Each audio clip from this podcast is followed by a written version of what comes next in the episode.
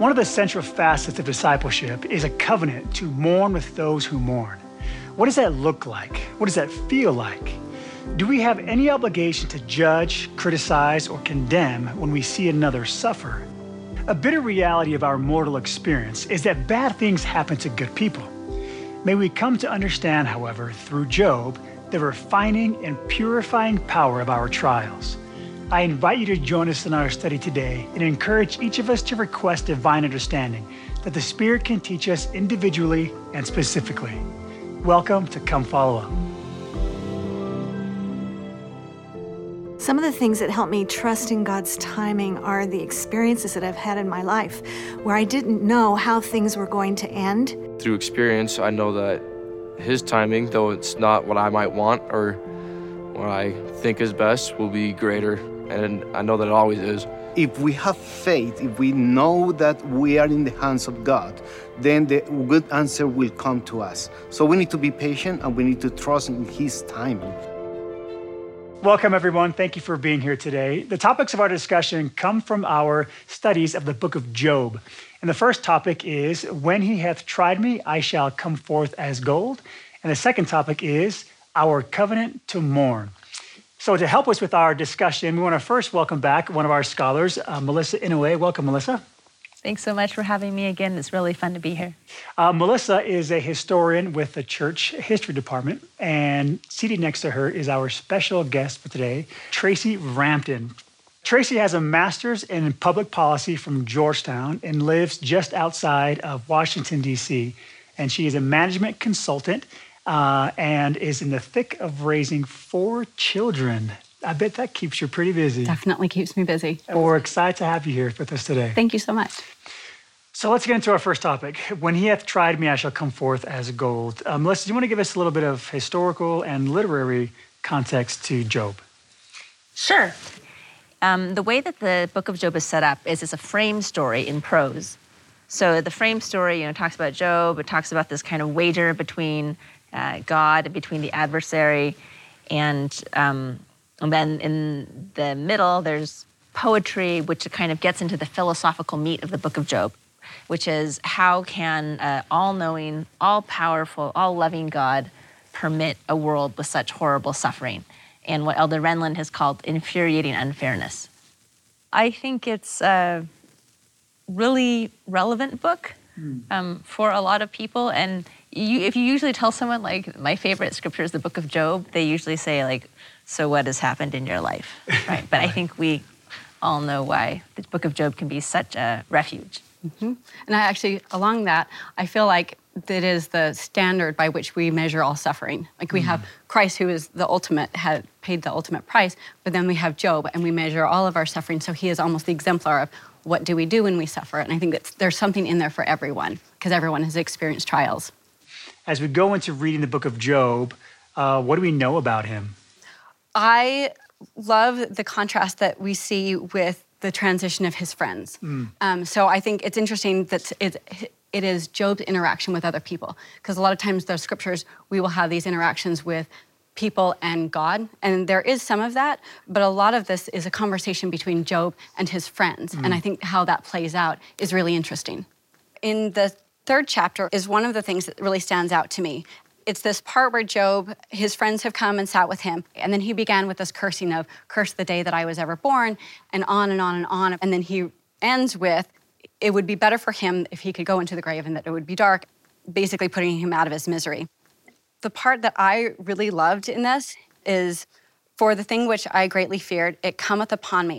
That which I was afraid of is come unto me. Job is expressing this piece of fear of all those things that I lived in fear of have happened to me. His friends were fine sitting with him in silence until he opened his mouth and started to complain. And I think it's a little bit humorous that they're like, well, now that you're complaining, then I'm just going to go ahead and tell you what I've been thinking maybe all along. So then he comes in and he says, but who can withhold himself from speaking? Behold, thou hast instructed many, and thou hast strengthened the weak hands. The words have upholden him that was fallen, and thou hast strengthened the feeble knees. But now it is come upon thee, and thou faintest. It touches thee, and thou art troubled. Is not this thy fear? It's such an interesting perspective to take, that Job has helped and served and administered unto all of these people who had similar trials. And then when it happens to him, is he able to receive help? So we have you here for a specific reason. You've, you've kind of been through some trials of your own. How do you relate per, on a more personal level to what Job has experienced, and how has that affected you in your life? That's a great question. Within the last year, we had several deaths in my family, and then I had a cancer diagnosis and treatment. So it's just been one thing after another. One of the things that I learned through these trials is having the humility to accept help. People to come and help me with my children, people to help with meals, people to help with um, funeral services. If I deny people the opportunity to help, then I'm also denying the Lord an opportunity to teach them to serve others and to gain a testimony of service. So I feel like there's this microcosm within Job of that, and that's one of the best lessons that I've learned. Thank you for sharing that. So we had a question come in from one of our viewers, and I'd love to get your thoughts and thoughts from the audience on what they have to say. Hi, I'm Shirley from Taiwan. Life is full of challenges, and some people even have to face bigger and harder trials. How can we keep positive and faithful like Prophet Job? Thank you. How can we stay positive and faithful through our trials? For me, when I'm having a hard time, then I think, what can I do next? And some days it's, I'm gonna get out of bed, and that that's where I get. And then I try and include the Lord in each of those. Today I'm gonna get out of bed. Today I'm going to get my kids ready, and I'm going to take them to school. And then when I've moved past that, then I think, okay, now we're going to do more. And I start adding things back to my plate. But if I am feeling overwhelmed, or I'm feeling stressed, or going through a trial, then I just scale it back and um, and include the Lord. I love that, thank you. Renee. I think for me, it came down to having that solid relationship with Heavenly Father and Jesus Christ before the trials came. I remember one time I lost my job, and after a small pity party, I did what I should do and I prayed. And the answer I got was, you'll be okay. He didn't tell me this is what I'm gonna do. He didn't tell me how long it would last. It was six long, hard months, but he said you would be okay. So I knew he keeps his promises. So I did what I was supposed to do, go to church, read my scriptures, attend the temple, and try to do my best to help others. And that, for me, really helped me. It gave me the strength, but it also changed my perspective. Instead of thinking of them as trials, because at the end I was blessed, thinking of more as going through a construction zone for blessings. What are some of the blessings that you have received by going through some of those trials? One of the best, I think, is having empathy for others. Mm. Struggling means I know how to be there for others when they struggle. I know what I needed, the help I needed, the strength I needed, the words I needed. So then when someone else is struggling, I know, oh, this is how I can help you. This is how I can help you through it as well. All right, thank you so much. Uh, any other comments or questions? Avery. Um, I believe that everybody's testimony fluctuates. And whenever I'm at one of my like lows in my testimony, I, um, try to focus on things that are coming up in my future when I'm going through trials. And a lot of them come from school just because it's difficult. So I try to focus on the future, and I try to focus on my friends, or just like doing things that make me happy so that I can get through trials even though they are overwhelming my mind. If I can take my mind off of them for just a little bit to like read or something, it helps a lot. That's a great thought. And, and Avery, how old are you? I'm sixteen. sixteen. What yes. a valuable lesson to learn at such a young age. So thank you for sharing that. Uh, what else do we know as far as Job? Any details that we need to, to understand uh, as we go in and study this story from him? Job is someone who doesn't take this unfairness lying down. I think you can fairly say when we read Job's speeches in the book of mm-hmm. Job, he is infuriated by the unfairness. Job says over and over again, I haven't done anything to deserve this. Um, Job is not just saying like, okay, you must be right. There must be something that's wrong with me. Maybe I've done something bad, and this is just my just reward for that. Job's like, no, I know right and wrong, and I haven't done the wrong stuff. He says, I wish I could take you to court, God, and I could then lay out my case. You would stop bullying me. It would be more fair, and it would be seen that I have been righteous. Um, so he says this over and over again, and his friends are the ones who have a, what we would call a prosperity gospel mindset. They say, no, no, no.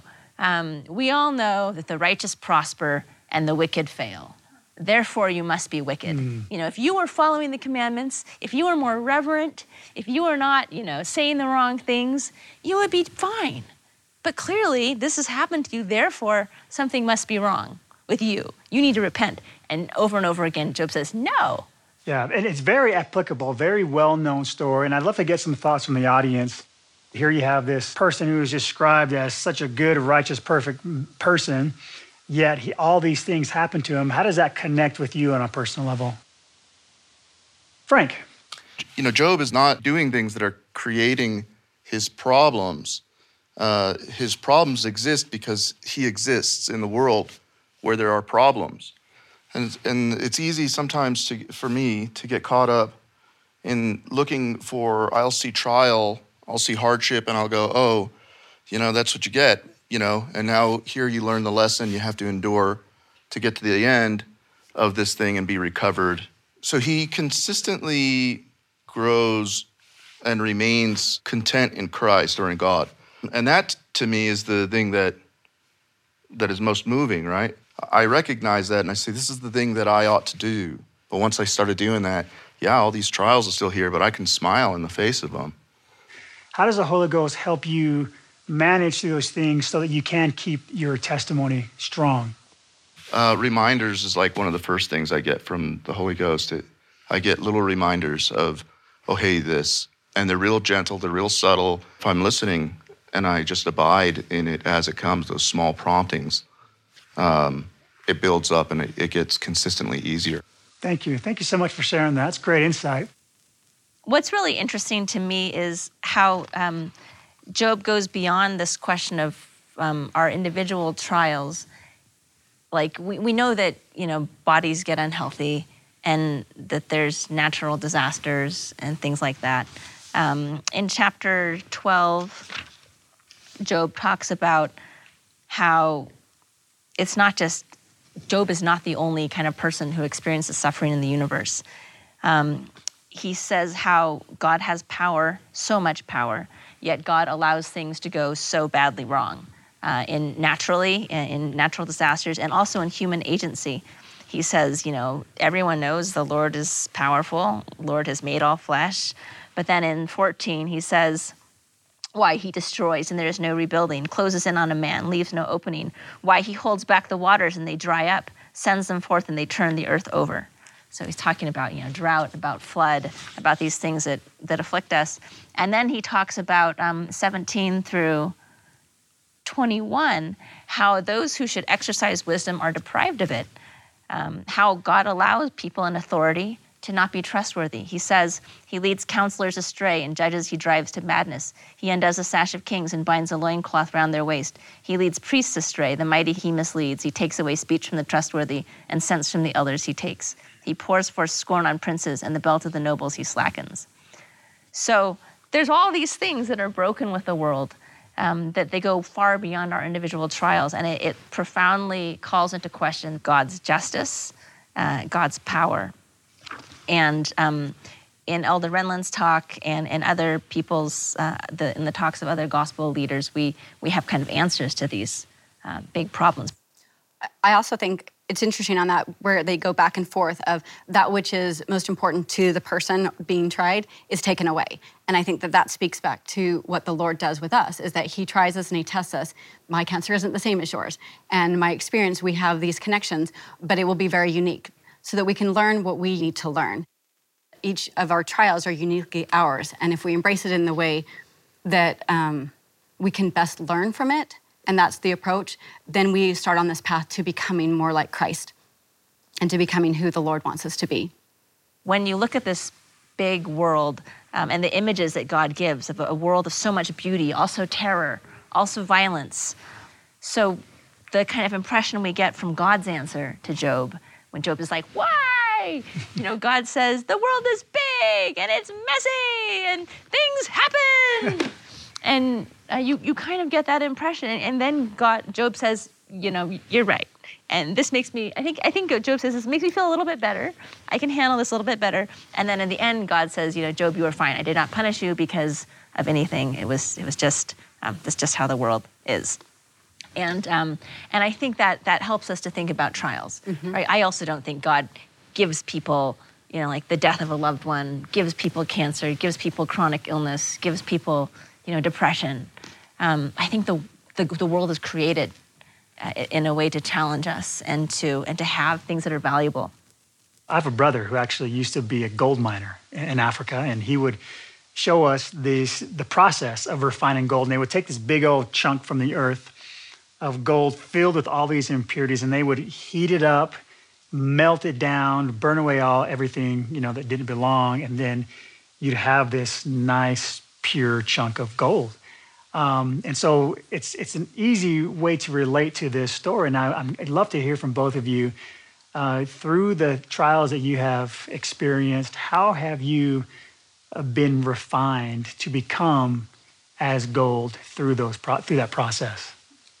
I feel like for me, it's taking the lessons of really compassion. I feel like that's understanding where people are coming from and being able to be in that place where I can feel what you feel, and showing empathy, that I, through trials, have become a much more empathetic person, and seeing where other people are struggling and being more in tune to where other people might be struggling. And I would not trade any of that for less empathy. And I feel like I'm, although I will never be grateful for cancer, I am grateful for the lessons that I've learned and hopefully the person that I have become through having these experiences for the last year. I remember earlier you said how God gives us trials, but you, what I just heard now is you don't think God has like given you cancer. Oh, no, no, no, no. And I and I think that's one of an interesting running commentary with Job also, is that was was God telling Satan that he can go and tempt Job? And I think there's that running commentary. Are we allowed to suffer? Are we given these trials? And I don't think so. This is part of the human experience. It's part of what happens in life, and it's what we do with that. That is our opportunity to see it as a trial and to engage the Lord in who we become through that.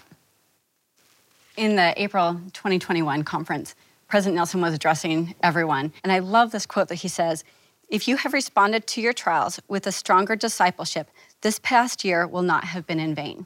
And I love that because I feel like it's applicable for every year. It reminds me of this quote by Orson F. Whitney, um, which talks about not wasting things. So maybe they're not gifts, but they're valuable, our trials, and we shouldn't waste them. Orson F. Whitney says, "No pain that we suffer, no trial that we experience is wasted. It ministers to our education, to the development of such qualities as patience, faith, fortitude, and humility.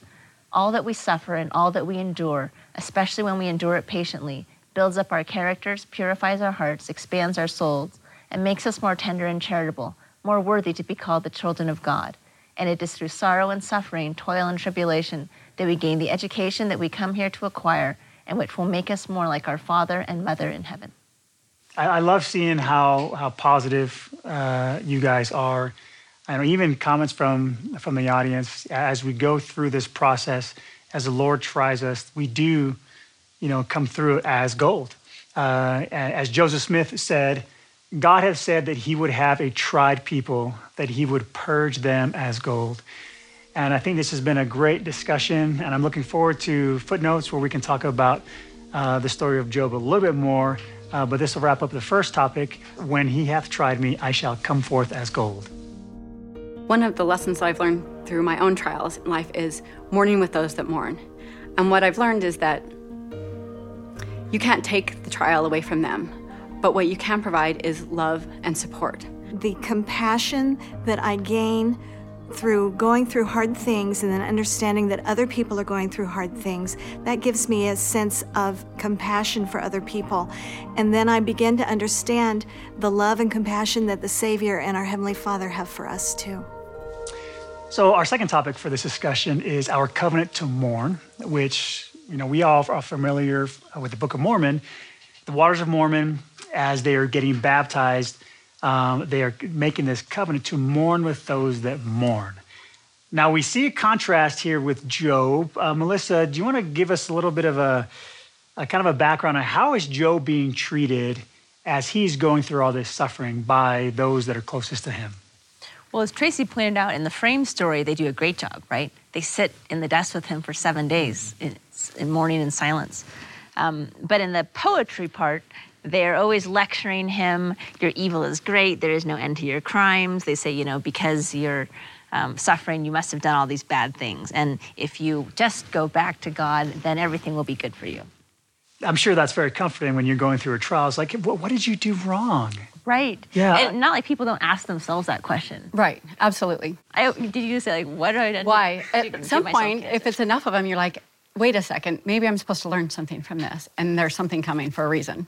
So I'm sure from, from your experience and, the, and some of the trials that you've been through that there there are wrong things that we can say, am I right? When it comes to trying to give comfort, are there, like, how do we avoid saying the wrong thing as we are trying to help those that are suffering, as Job is, and what his friends do is clearly not productive, it's not helping him out. So what are some things that we can do in a more practical way to help those that are suffering? So a few years ago, one of my dear friends lost, uh, her toddler was killed in an accident. And I wanted to go and be with her. I wanted to call her. I wanted to check in and see how things were going and let her know that she was loved and that I was thinking about her. And I stayed back and um, did more behind the scenes of let's help plan the funeral, let's get all the flowers arranged, let's do these things. And I was very much in the logistics of it. And looking back on it now, I really regret that I didn't just reach out. I feel like the biggest mistake is not reaching out. Mm-hmm. And I feel like you can go wrong many more ways that way than you do, I said the wrong thing. Or just showing up and saying, I don't know what to say, but he sat, I love this example of his friends, they sat with him and they didn't say anything. And I think that that's okay. So Melissa, how do we mourn with others? It's super tricky because I'm not really good with the right words either. Um, and I think what Tracy said is so important. If you don't, if you don't know what to say, you can just say, I don't know what to say. I love you and I care about you. Yeah. And you don't have to, you know, fight, try to, because we always want to say things that will fix things, yes. Right? Like, I'm going to provide a quote for you, or, you know, let me read you a scripture. Or, yeah, but but just yeah, just saying, I don't know what to say. You know, words fail us. And in those moments, we can just acknowledge that and say, I, I love you and I care for you. And, and I guess the other thing is don't say, um, please let me know what I can do. Like, that's like so much work to like, okay, what can I like, you know, and then it feels weird. But if you just like think of something that you can do and then just do the thing, that's, I think that's right. Easier. I feel like um, when I was going through my cancer treatment, I was in bed a lot. And they had brought in a recliner and sat it in our bedroom. I loved having that seat in my room because I had people who would come over and just sit with me. And I feel like um, that's one of the lessons we can learn. If we just stick to the front part of Job, this is the example. This is how you do it. Forget the rest of it. Not the, this is what not to do. Right. Past that, but chapter two nails it. Well, thank you so much. I'd love to hear from the audience. Uh, what are some things that uh, you have learned through experience on how to mourn with those that mourn? Let's go to uh, Anna Marie. One thing that I've tried to do that I didn't before is when someone is mourning, um, I notice everyone kind of just jumps in at the same time. And I, I kind of step back and wait till the dust is cleared and then go to them because sometimes they're just like, wait, where did everybody go? And so I think that might be an important point to remember. Yeah, how do you feel like that has affected the person who is going through a trial as you've kind of waited back to let the dust settle? Um, I'm actually, well, for them, I think it, they're... They're surprised. Um, I've experienced it personally where people have, you know, just disappeared and then someone's come, and I've been very grateful that I'm not forgotten and that I've this someone realizes I still need some emotional comfort and support. Well, thank you so much for sharing that. Yayoi. Um, I think we usually learn from what we've done, what we haven't done, and I, like Tracy and Melissa, also had a cancer diagnosis in the middle of something, when I was going through something already very challenging, and I remember thinking, you don't know that I already have stuff going on and now this? And then when I was kind of um, on the way to recovery, something even more challenging happened, and I thought, okay. Then outpouring of some suggestions of maybe what I might have done wrong, what I should do, and lots of things came my way. And I knew that it all came from a good place.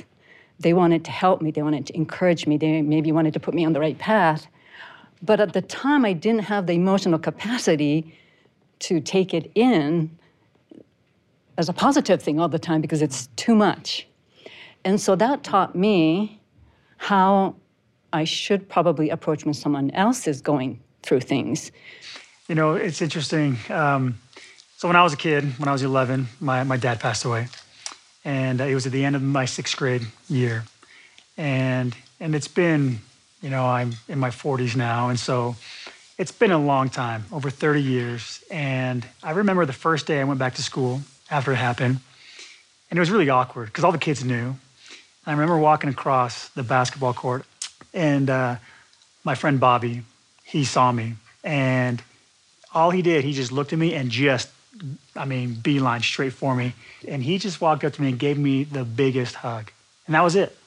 And I've never forgotten that over thirty years later.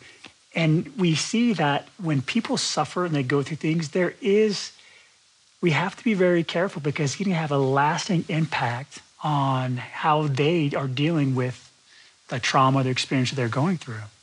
One of the ways that I have found that I know that God knows me, and he knows me intimately, and he knows me personally, and everything that I'm going through, it's manifest by the people he puts in my path. I have been astounded at the number of people who've showed up at the exact moment that I needed, right with exactly what I needed. And that's a huge testimony to me, not just of the value of friendship, but of the value of a loving God who knows me and knows what I need.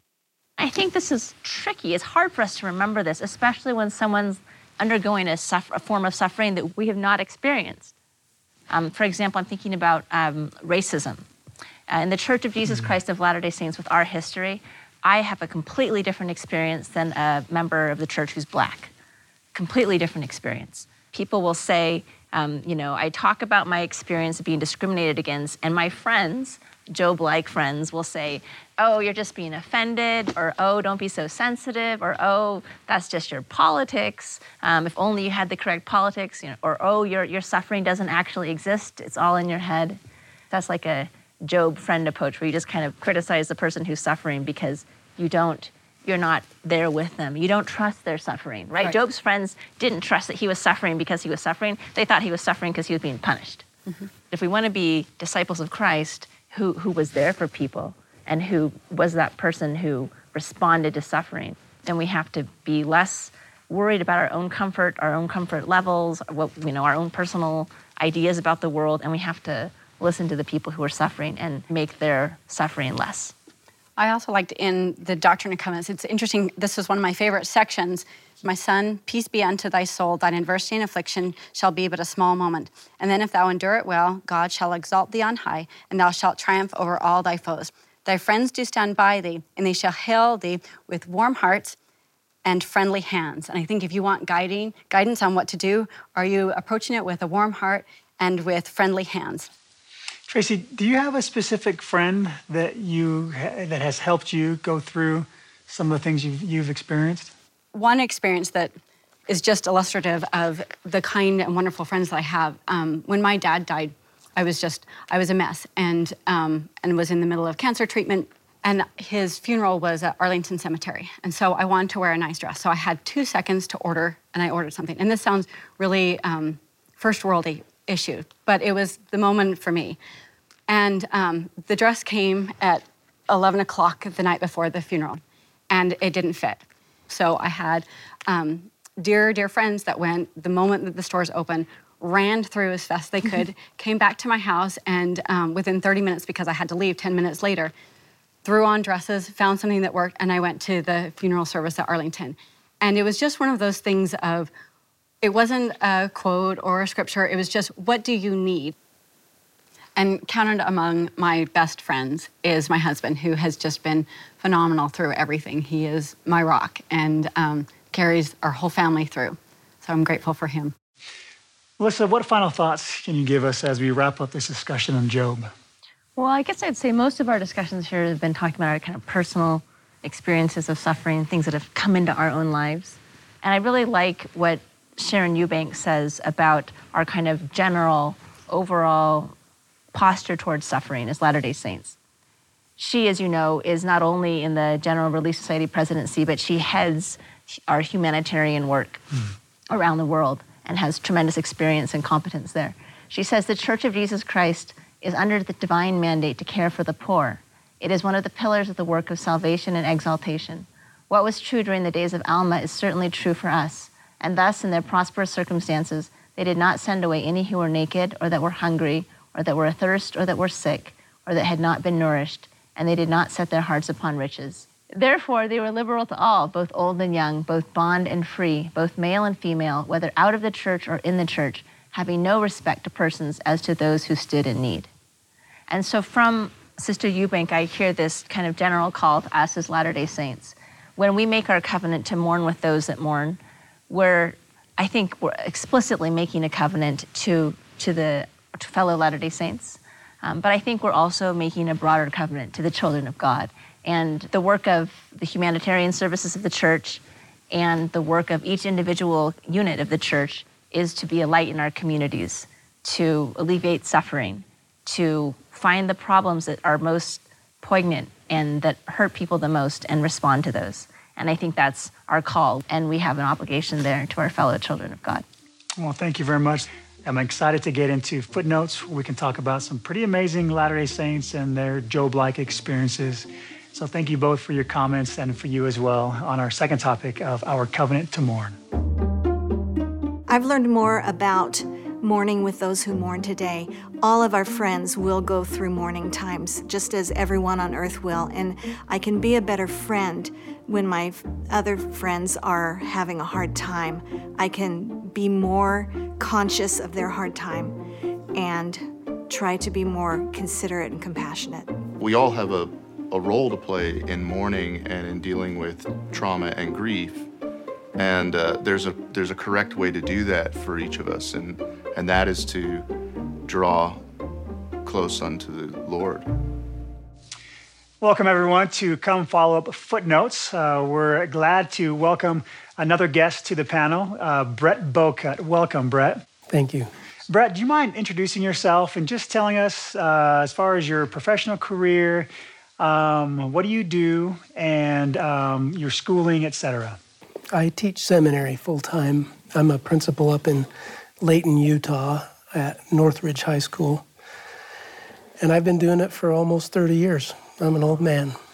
Wow, that's great. Uh, and uh, tell us, where did you go to school? Uh, what did you study? My dissertation work was with desperately at-risk youth and the kind of vulnerabilities that a teacher needs to have to have healthy relationships in a classroom with kids that are struggling. Now, as somebody who works specifically with youth, uh, what are some of the things that you see that they currently struggle with that relates to, to what we're going to discuss in the book of Job? One of the most troubling things, I think, is that the youth today are swimming in trouble. There's a rising sea of filth. That's Elder Eyring's language. Uh, for example, in a, an abnormal two-week period, I walked ten young ladies to the counseling office for suicidal ideation. Some of those were much more serious than others, of course, but these kids are besought on every side by trouble. Elder Ballard recently said, um, gone are the days when a student asked an honest question and a teacher responded, don't worry about it. Gone are the days when a student raised a sincere concern and a teacher bore his or her testimony as a response intended to avoid the issue. There's been too much of that, hasn't mm-hmm. there? He goes on, gone are the days when students were protected from people who attacked the church. This is especially applicable today because not all of your students have the faith necessary to face the challenges ahead, and because many of them are already exposed through the internet to corrosive forces of an increasingly secular world that is hostile to faith, family, and gospel standards. He adds a little bit later that not only are our children exposed to misinformation, but pornography, mm-hmm. and so they, they don't always come to us as pure as we hope they would. When we look at some of these things that are happening in the scriptures, you know, it's it's easy to say, well, that was their time, it's a little bit different, but we live in, in very trying times as well, just different circumstances. The beautiful things about the book of Job is that it is so relatable. Did you did you two, you know, see that in your, going through your experiences of asking questions and this constant like, why is this happening to me, you know? I feel like even outside of trials and outside of tests, I feel like these questions are part of a growing testimony. So if you're stagnant and you just know what you know and you stay where you are, I feel like you're not moving forward. Mm. And I feel like questions and really searching those answers and knowing where to go to find those answers is part of expanding your testimony. So I feel like it's a natural part. It's just how do you do it? Um, do you go to the right places? Do you, are you looking with a sincere heart? And I feel like that's a natural part, is to ask these questions. I couldn't agree more with Tracy about the crucial nature of questions. In fact, um, there's a Christian educator named Parker Palmer who said something I just love. He said, we should live with infinite suspicions, hmm. but be able to make absolute commitments. Now, I think suspicions is probably a little dark, but if a, we all have infinite questions. If we can live in this world with infinite, an infinity of questions, and still be absolutely committed, it's a lovely place to be. And people, all of us feel that way, you know? So to embrace the questions of the world and be honest and um, faithful about it is a sweet thing. Now the kids, because of this wilderness of apostasy they're living in, um, their heads are full of questions. Some of it because of the misinformation that's so easy to come by in the age of information. What are some of the questions? Pick a scary one. Race and the priesthood, plural marriage, Joseph Smith's uh, wives, his uh, maybe some of the foibles of his nature or weaknesses. I've probably read about as much as most of those kids about things that may seem scary, and it's not. The kids, the kids want a straight answer. They want it undiluted. They want it from a source they know they can trust, which is not Brett Bowcutt. It's a mistake to teach a person how the Holy Ghost will speak to them. While there may be similarities in how he responds to us and how we experience the Holy Ghost, I love that God has personalized, individualized revelation. It's different for everybody. If I stand between a child and Heavenly Father, I'm standing on really unholy ground. So our job is to love them enough to help them embrace this and then get out of the way and help them to know how the Holy Spirit works so he can work with them.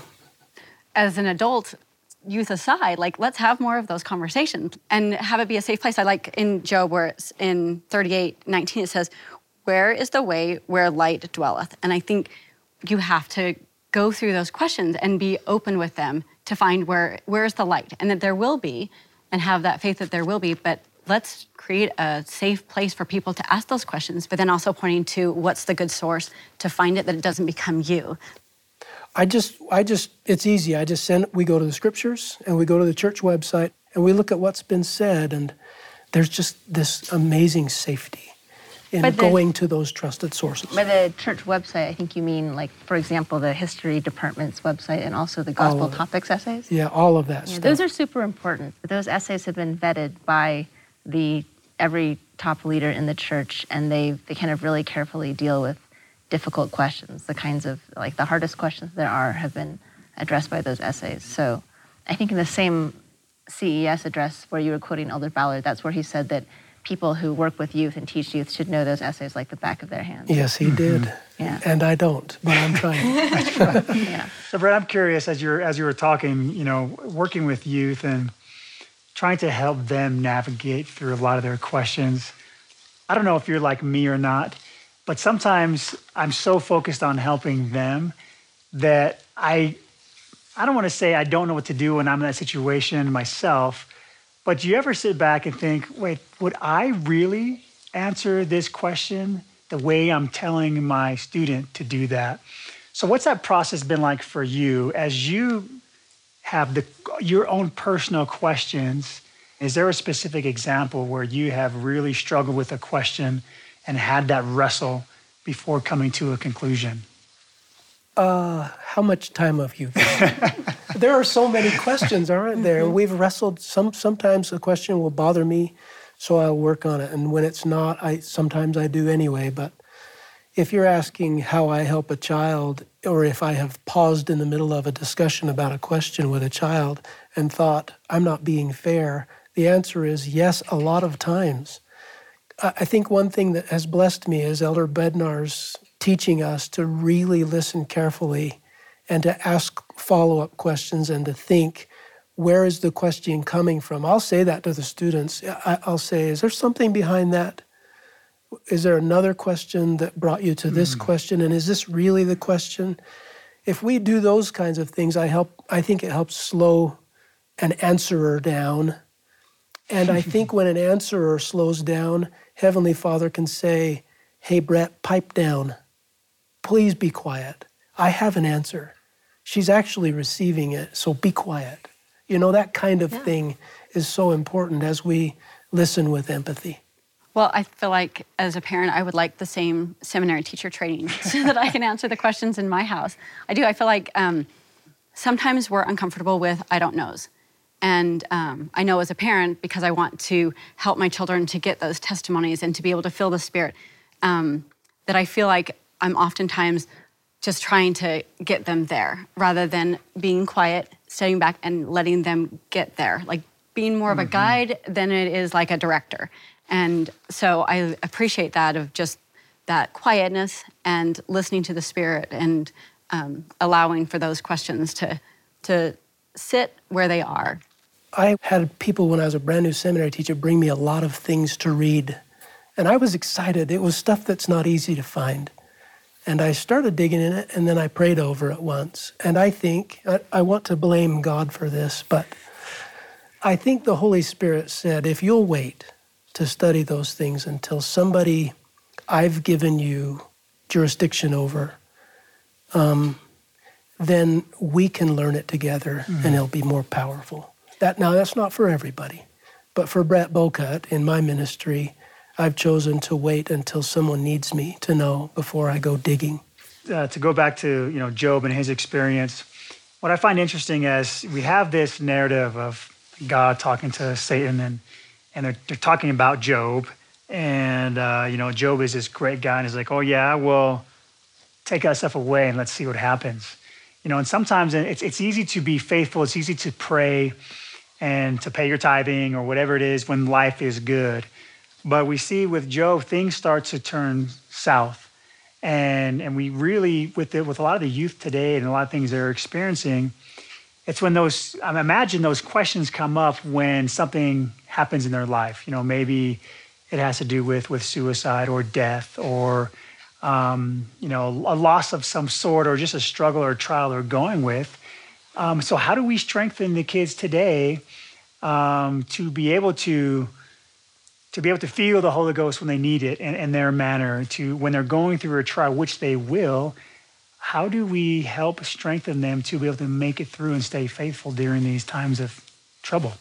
I think one thing we can do is not artificially give them an expectation that everything will be easy, that there will be answers for everything, and that all people in our history and our structures are always perfect. That's just not how history works, um, because that's not how people work. And when you look at the history of our church, we see real people. And and I think that's um, a mistake that we can make, by if we just tell too many stories that kind of always tie up nicely, um, that always assume that because someone was in a position of authority, it means that they could never, ever, ever make a mistake, or they have no human, you know, failings at all, then that just sets them up to be completely disillusioned when they read history and they find that, alas, you know, people in church history are real people. But I think that's true. Like, we're, if you do, if you are vulnerable as parents and just say, I had questions too, but walk them through, this is what I did to get to the answers, and show them the path. Like, I'm not going to find answers for all of your questions, but I can tell you the path that I took for the questions that I have, because I really do. I have sincere questions still. And if I'm honest about that with my kids and tell them I have questions too, and I'm faithful and I have a testimony and I'm still looking for more answers. I think you have to validate where they are, mm-hmm. and that they do have questions, and say, and that's, and just normalize it. It's also an iterative process that yeah. you're gonna get through that question, and guess what? There's gonna be another question around the corner. And so just knowing this, you just need to learn what is the path to get to the answer, because you're going to keep repeating it. Elder Bednar does something amazing with what you just said. He talks about how critical it is to really listen, and to listen long enough and deep enough that we start to have genuine empathy, and we get the spirit of discernment to help us discern actually what they're asking. Mm. You said in an er- the earlier part of this, Melissa, that when a person's suffering, we shouldn't try to fix their problems. That's true with questions. That's true. We must, mm. we must listen so well that we know what's actually being asked, and then point them to God. Chad Webb said that this way. He said, the research shows that those who are struggling with faith are not generally stepping away because of doctrine. They're stepping away because they're asking their questions in the context of some personal experience that causes them to see these issues through a certain set of lenses, mm-hmm. often through the lenses of not fitting in or through heartbreak or unmet expectations. That's what Job is going through, this, this unmet expectation, because he got used to something, right? He goes on, if we answer their questions without empathy, without understanding the context, we may not provide the help they need. Even worse, if we're dismissive, just judgmental, or defensive, or I would add, too quick to answer. We will lose their trust and the opportunity to have a positive influence in their lives. I like that. You know, as, as seminary teachers, you and I both have been trained in helping them to see the, the eternal perspective of things. Um, how do you feel like that helps um, answer these questions by taking a step back and looking at it from the eternal perspective? Because we're up to our necks in the physical mortal world, it's it's a little tough sometimes in the emotion of the moment to do what you've just mm. suggested we do. But we must back up and keep that eternal perspective. Continue to act in faith, doubt our doubts more than we doubt our faith, to think big picture, which is eternal, right? We can also just take a slightly smaller perspective, which is a global perspective. Mm. Um, so often the questions that we ask are really specific to the socioeconomic group, the nation, the even the neighborhood sometimes that Proximate we live in. Problems, yeah. Right? And and and like the the conversations that people are having, our circle is having on social media, which is really different from you know what other Latter-day Saints around the world are dealing with, or what other people around the world are dealing with. And I've found that just for myself, when I'm thinking about um, a question that is difficult for me, something that troubles me, one thing that is always really refreshing is looking at a global picture. And I think this happens in, in the book of Job. You know, when, the, when God answers Job from the whirlwind, it says, um, the Lord answered Job from the whirlwind and said, who is this who darkens counsel and words without knowledge? Gird your loins like a man that I may ask you, and you can inform me. Where were you when I founded earth? Tell if you know understanding. Who fixed its measures, do you know? Or who stretched a line upon it? In what were its sockets sunk, or who laid its cornerstone when the morning stars sang together and all the sons of God shouted for joy? The whole point is to give Job the big picture just on earth of, of how big God's creation is and also how complex. But when you look at the experiences of Latter-day Saints around the world, we see how Latter-day Saints around the world face many different problems and, and, and problems that are quite dire. So for example, there's a woman Um, that we talk about in the global histories on the church website, where you can find histories of, of Latter-day Saints everywhere, and I highly recommend them. Um, but one of them is by a woman named Agnes um, Twagira Maria, and she was a, um, a teenager in Rwanda during the Rwandan genocide. And she witnessed before her eyes um, a neighbor kill her two parents, four of her siblings, and many members of her extended family. And this was just devastating for her. And um, for a long time, while she was at university, she just didn't know where to turn. But eventually, her cousin Yvonne uh, was a member of this of our church, and she started going to church. And, and slowly, through kind of being acquainted with the gospel and beginning to live that gospel life in this beautiful community, she began to um, be able to forgive the people who had done this horrible thing to her family. And that kind of a problem, and that kind of a overcoming of the problem is on a completely different magnitude than the problems that I have when I'm angry about, I don't know, like patriarchy. There's a lady named Jane Marshevsky who got a lot of attention for a song she sang on America's Got Talent. She's in the middle of a terrible battle with cancer. I, um, in my ministry, people I've known who have suffered most deeply, Uh, now, this is certainly not universal, but bathrooms in a home are a place where people go when they need to be alone, mm. right? Because you can lock the door, right? And there's some cultural inhibitions about entering there, right? She writes a, a blog called God is on the Bathroom Floor. I know a bunch of people, a bunch isn't a big number, who've been wrestling with desperate depression or psychological issues or cancer or whatever, who met God in the bathroom. She says this, "Call me bitter if you want to. That's fair. Count me among the angry, the cynical, the offended, the hardened, but count me also among the friends of God, for I have seen him in rare form. I have felt his exhale, laid in his shadow, squinted to read the message he wrote for me in the grout, quote, I am sad too." At the end of that, she says, "I remind myself that I'm praying to the God who let the Israelites stay lost for decades. They begged to arrive in the promised land, but instead he let them wander, answering prayers they didn't pray. For forty years, their shoes didn't wear out. Fire lit their path. Each night, every morning, he sent them mercy bread from heaven," right? So in this, in this desperate place, which others on this panel know better than I, um, the most amazing things come, right? Heavenly Father's a believer in trouble and what it can do for us if we embrace it, when we embrace it. I think another thing that we haven't talked about, about the kinds of trials that we experience, sometimes we experience trials um, like uh, that, that feel shameful. If it's mental illness or if it's a faith crisis, like we talk about, there's shame in the Job story too. He's covered with disfiguring scars. He's like so disfigured that his friends don't recognize him. He's um, he's so itchy, he's scraping his face with shards of pottery to, to, to itch himself.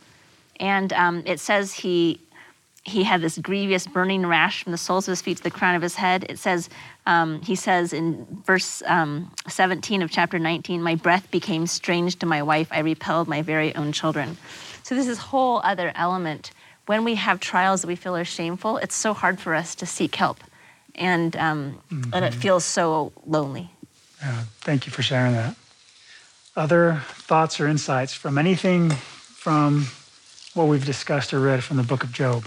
Well, what Tracy and Brett have said has made me think that often um, one of the kind of, like, it's easy to talk about physical suffering and to like, oh no, you've got cancer, that's so horrible. Um, but sometimes when people have faith crises, they feel isolated, right? And they're afraid to talk about it because they're afraid that they'll be um, seen as, you know, unfaithful or not mature or, you know, not committed or whatever. And that's a super painful place too. And, and like, you know, we can think about the image of, of the friends who did the right thing and the prose framing mm-hmm. of the story, like just going and sitting with that person and just kind of mourning with them. It, it's devastating when people lose their faith or when people feel like their faith might be lost. It's a, it's a devastating feeling because our whole worldview, our whole kind of family system, our whole culture um, in so many ways is, is tied to this, this set of beliefs within the Church of Jesus Christ of Latter-day Saints. So, you know, for people who are experiencing a faith crisis, um, like you both said, it's not just about the questions. It's about the trust that that that um, is that people feel is shaken, and um, I think it's it's so helpful, uh, and probably even more helpful than just kind of Googling answers and, and looking things up to respond to them. It's just so helpful to just sit with them and, and mourn with them and say, you know, I love you, and it's okay to be to be feeling rotten. I, I know how it can feel rotten. That's amazing. I, I also think um, what Melissa was saying about how it's easy when you see the physical suffering to say, oh, I had cancer and I get a lot of empathy and sympathy and I'm so sorry and how can we take care of you? That there's this other side to it where um, there's the, the anxiety and then there's the depression, which no one can see. You know, in the quiet heart is hidden sorrow that the eye can't see. Mm. There's that piece of it. And I think within our faith, I think we often feel that if we're doing the right thing, if we're praying, if we're reading our scriptures, if we're going to church and we're doing all of those list things, then why do we feel like this? That we should be happier than that. And so I love that part of Job, that it just, it allows you to be real and human and be faithful. Thank you so much. What a beautiful way to wrap up this episode and this discussion as we've talked about our first topic, when he hath tried me, I shall come forth as gold. And our second topic, our covenant to mourn. Thank you all for joining us for another episode. We want to invite you and encourage you to follow any prompting that you may have received uh, throughout our discussion. Please join us next week for another episode of Come Follow Up. Come Follow Up is a production of B Y U Broadcasting.